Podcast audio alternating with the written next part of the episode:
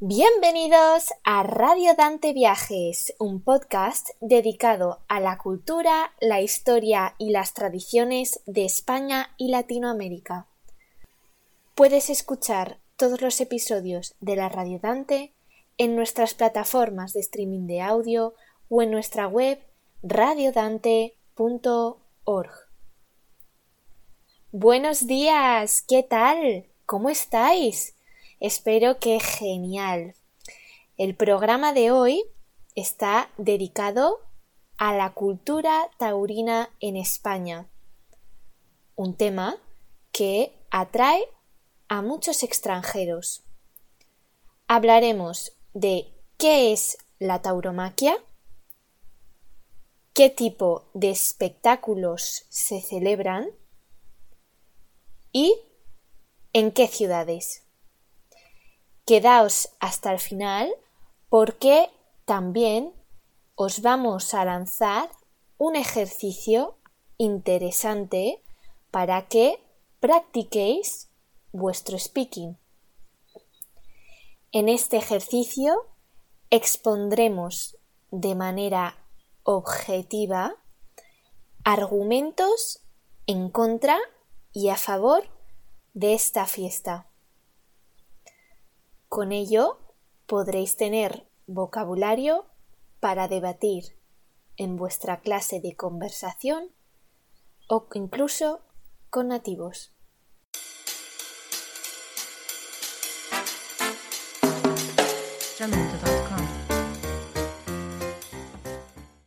Los toros son una de las fiestas más famosas a nivel mundial. Al arte de lidiar con los toros, es decir, de esquivar al toro cuando te enfrentas a él, se le llama tauromaquia. La tauromaquia incluye las actividades artísticas, creativas y productivas en torno al toro, como por ejemplo, en primer lugar, las corridas de toros, en segundo lugar, el arte de lidiar. Y, en tercer lugar, la crianza y selección del toro de lidia. Puede que estas palabras os suenen a cuento chino. Con cuento chino me refiero que puede que no sepáis qué significan. Así que Vamos a explicarlo. El toro de Lidia, en primer lugar, es un tipo de bovino típico de España. Se utiliza para la crianza y producción especial de toros bravos. Este tipo de toro proviene del toro uru, un toro salvaje de la Edad Media. De acuerdo con el Servicio de Información y Noticias Científicas, al igual que otras especies de animales, este toro se empezó a domesticar, es decir, a criar para producir alimento. Sin embargo, aquellos toros que tenían más fiereza que eran más bravos, se seleccionaron para los espectáculos que dieron lugar a la tauromaquia.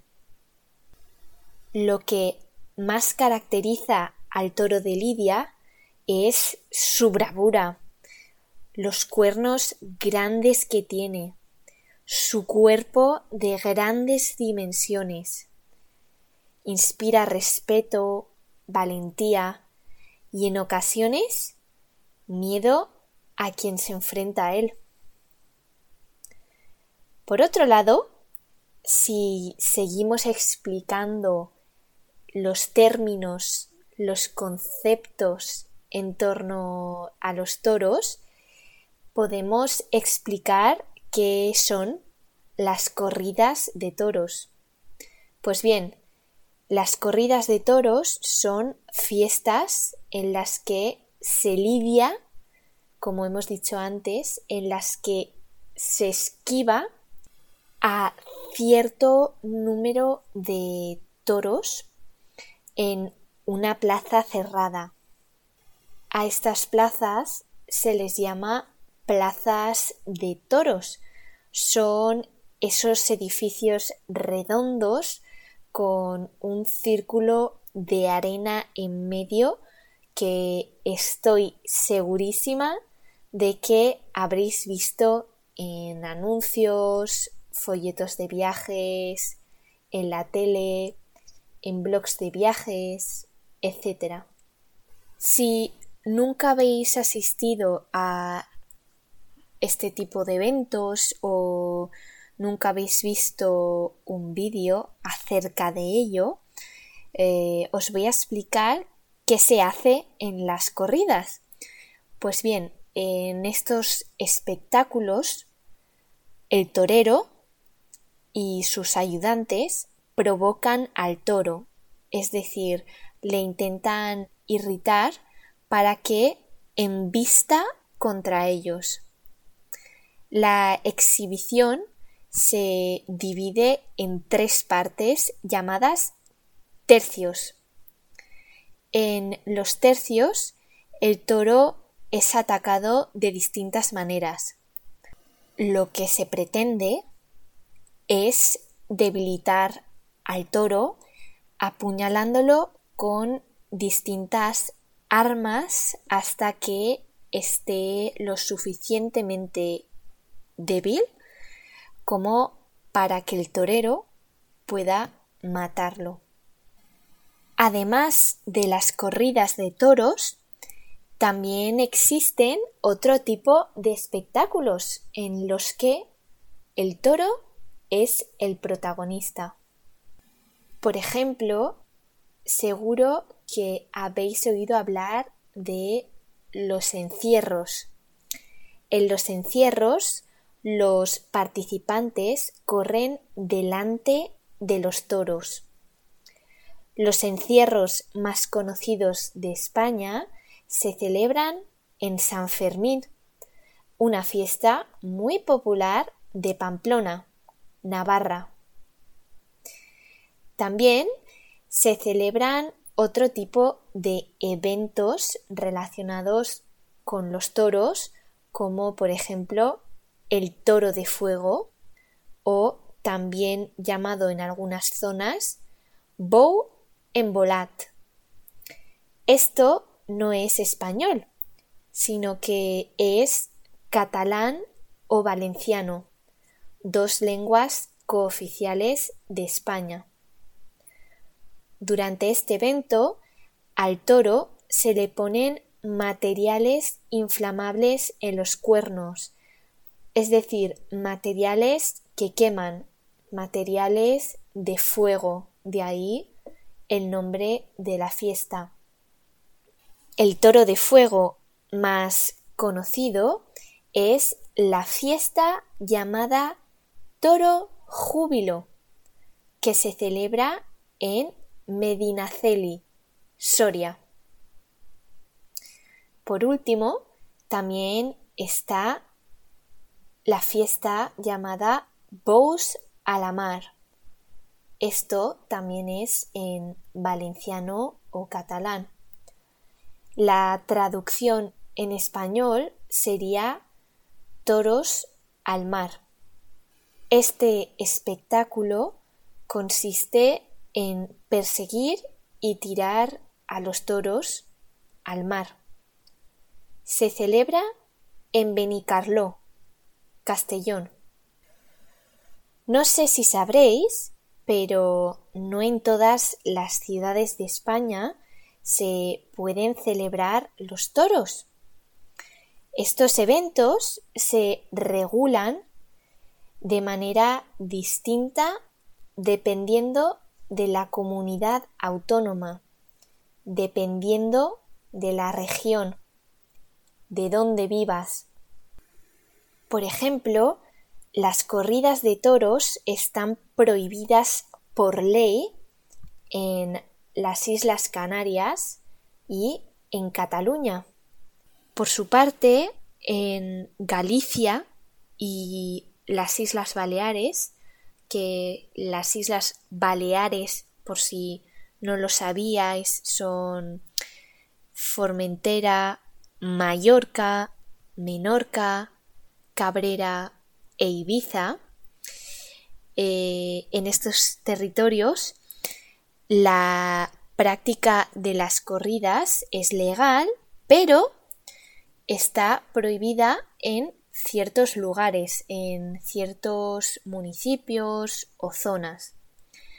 En el resto del país, no obstante, las corridas de toros son completamente legales, aunque hay pequeñas restricciones según la ciudad.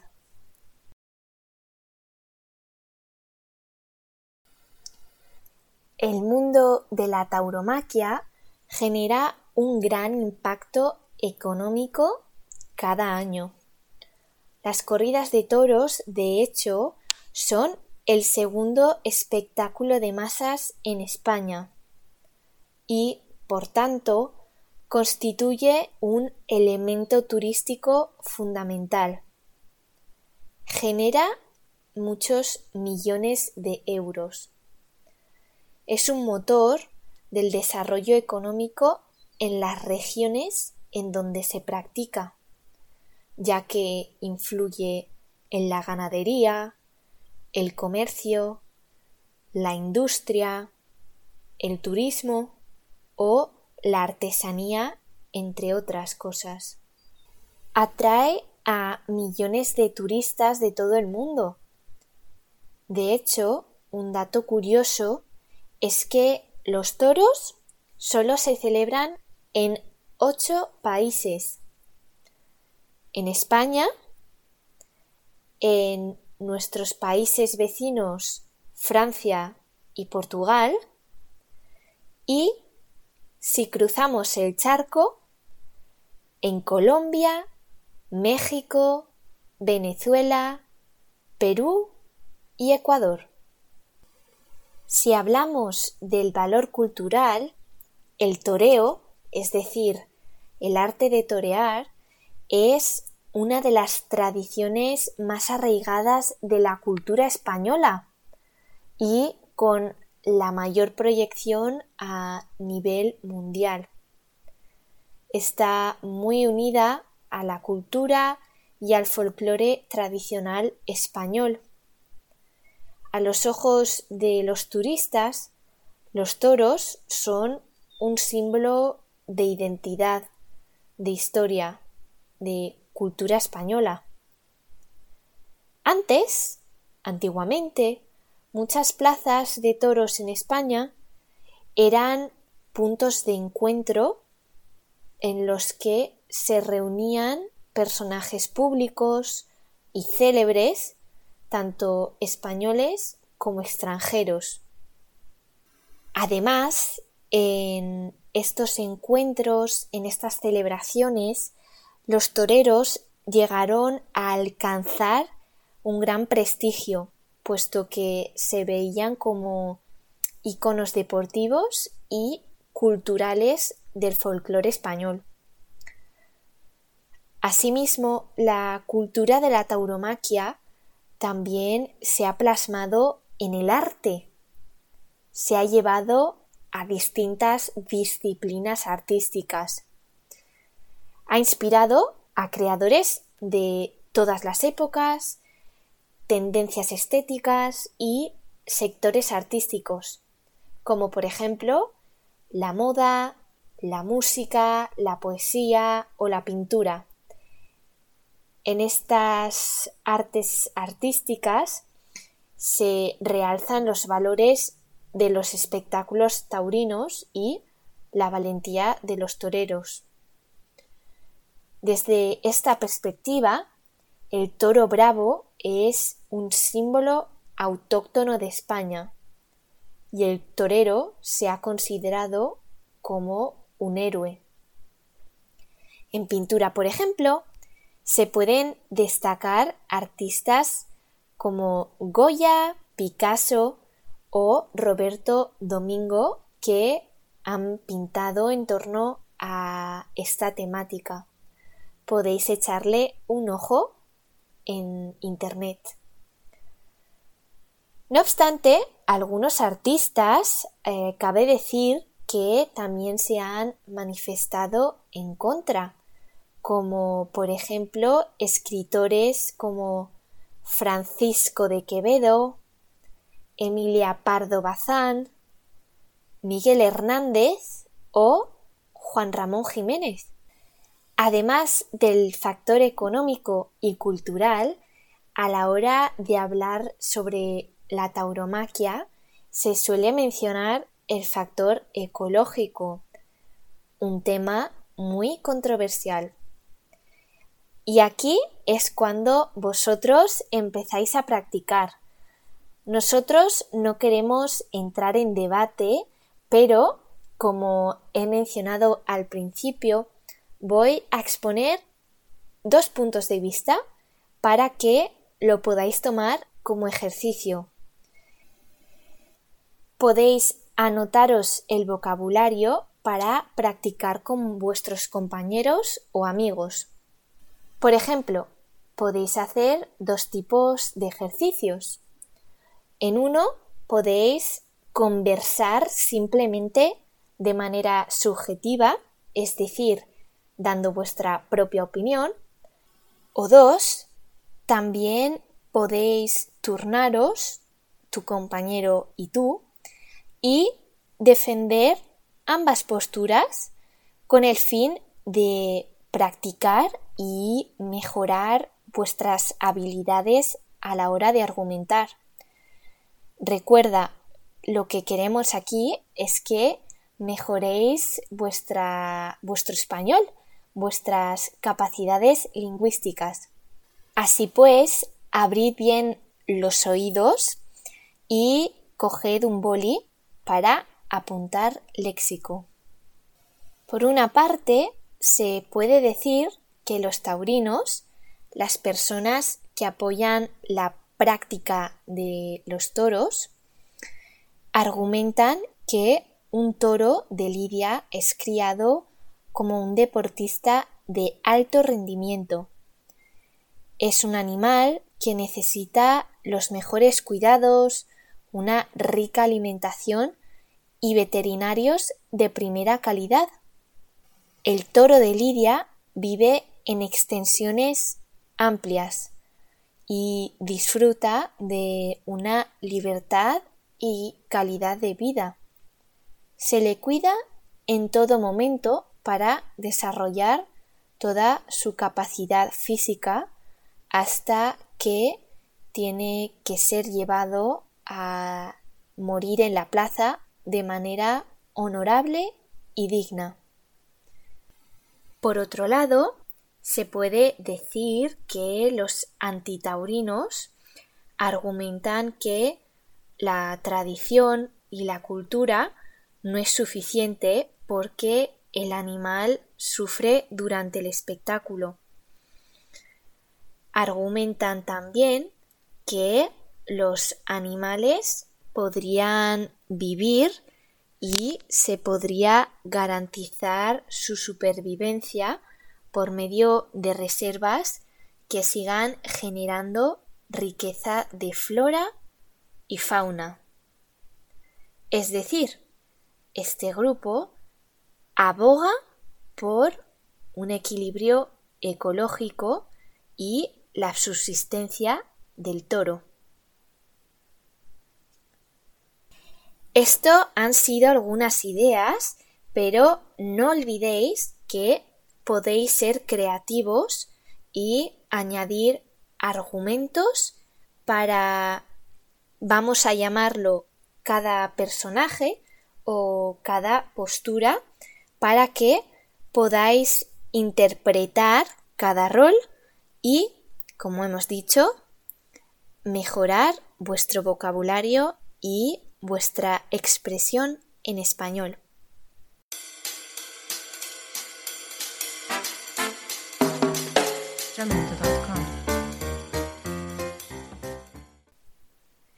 Hasta aquí el episodio de hoy de Radio Dante Viajes dedicado a la cultura taurina en España. Muchas gracias por estar con nosotros y te recuerdo que puedes escuchar nuestros programas en radiodante.org y en otras plataformas de streaming como Spotify o Apple Music. También puedes contactar con nosotros por comentarios, colaboraciones o noticias a team@radiodante.org o redacción radiodante.org. Y no olvides seguirnos en nuestra página de Facebook Radio Dante. Hasta la próxima.